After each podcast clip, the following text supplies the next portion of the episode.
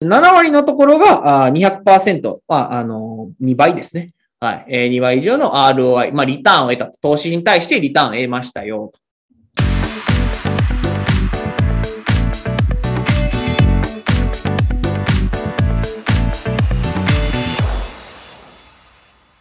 パーソナライゼーションということなんですけど、パーソナライゼーションってまあ何かっていうとですね、まあお客さんの好みとか興味ですね、まあお客さんが好きなものだったりとか、よく見てるものとか、それを考えてですね、こっちから提案すると。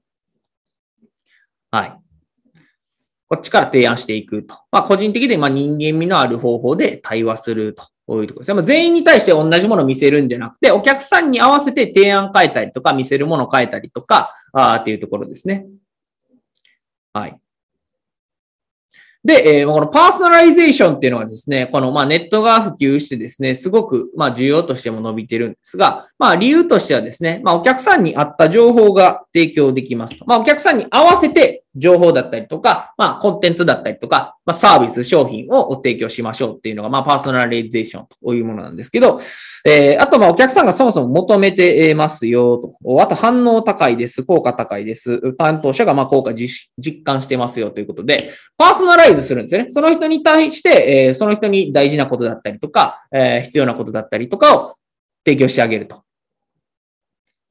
はい。で、それぞれちょっとお伝えしていくとですね、まず顧客に合った、まあ、情報を提供できますよ、ということなんですが、まあ、一番はですね、えー、まあ、お客さんに直接、まあ、1対1でこう話しかけるというのが、まあ、一番お客さんの心をつかむ最善の方法ですと。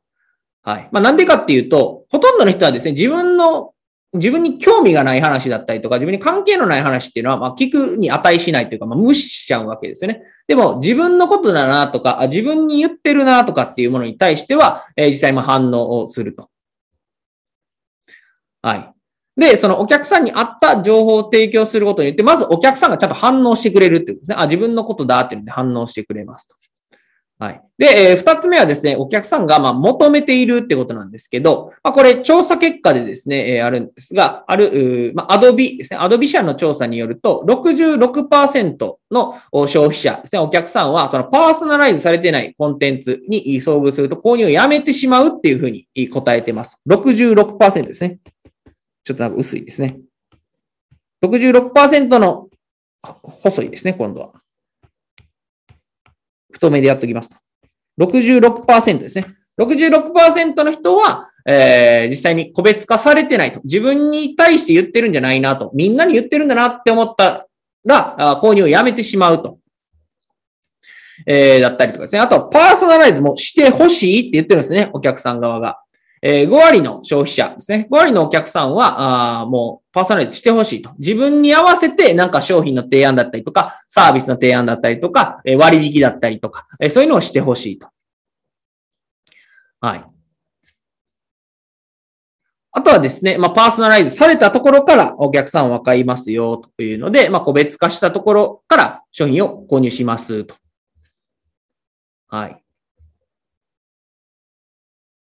で、アクセンチュアが調査した結果で言うと、91%のお客さんは自分に関連性のある商品を提供してくれるブランドで買い物する可能性が高いっていうふうに答えていると。まあ、約9割の人は自分に合わせて提案してくれた方が、あの、購入しやすいですよと。まあ、これ、まあ、自分でこうね、えー、立場を考えてみると、あ、そうかなっていうふうに思うかなと思うんですが、まあ、実際に自分だけにこうね、カスタマイズされたものだったりとか、自分宛に送られたメールだったりとか、まあ、そういうのがあったらそこから買おうかなって思いますよね。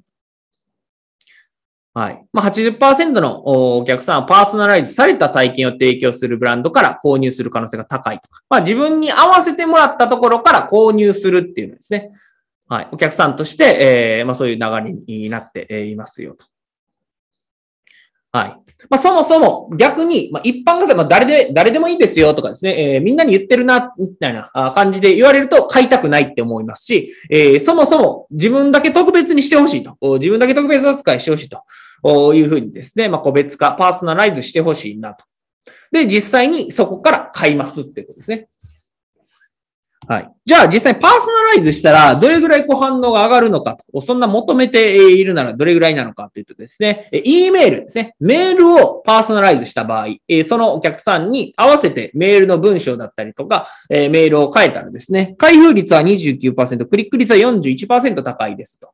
皆さんというかですね、みんなに送ってるなっていうものじゃなくて、その人に向けて送ってると。この属性の人に、例えば経営者の人、え、会社員の人、主婦の人みたいな形でですね、お客さんを分けて、それぞれに違うメールを送ると。そうすると、おまあ、開封率は高いですよと。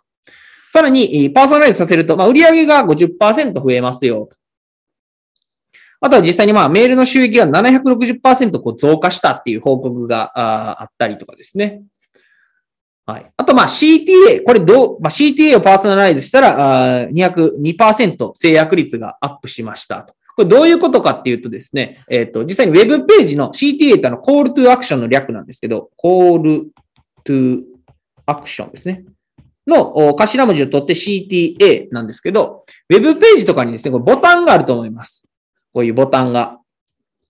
なんかこう、ね、レポートみたいなのがあって、ここにこうボタンがあったりとか、購入のボタンですね。カートに入れるとか、購入するとか、ボタンがあると思うんですけど、このボタンの文言をパーソナライズしたんですね。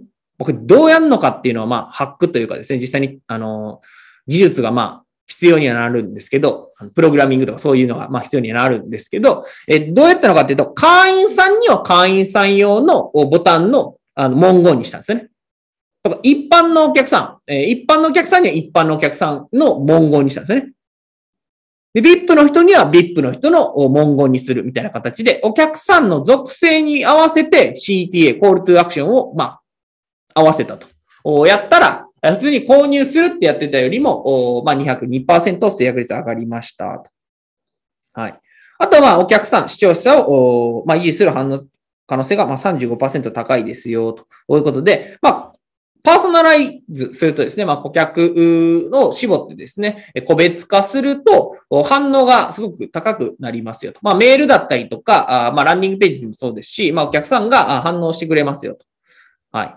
さらに効果も高いですよということで、7割のところが200%、まあ、あの、2倍ですね。はい。2倍以上の ROI、まあ、リターンを得た。投資に対してリターンを得ましたよと。はい。えだったりとかですね。まあ、お客さん自身が、あまあ、重要だというふうに思っているとかですね。顧客の獲得コストを50%を削減できると。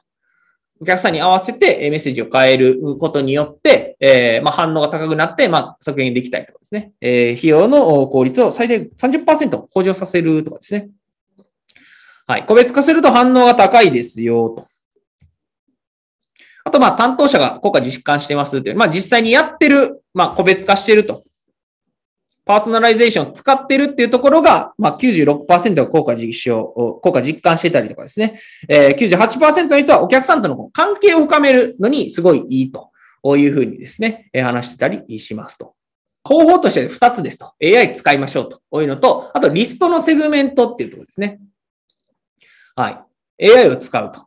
で、この AI を使うっていうところなんですけども、これはですね、あの、AI が入ってるツールを使いましょうと。まあ、ゼロから開発するってなると莫大なお金がかかりますので、えー、まあ、ここの開発は大変なので、もうすでにですね、えー、パーソナライゼーションとか、えー、お客さんに合わせてカスタムして、えメッセージを届けるとか、まあ、そういうサービスを使いましょうとですね。AI を使いましょう。で、もう一個はリストをセグメントするっていうので、これはですね、あの、原始的な方法というか、まあ、お客さんを属性で分けて、それごとにメールを送るってことですね。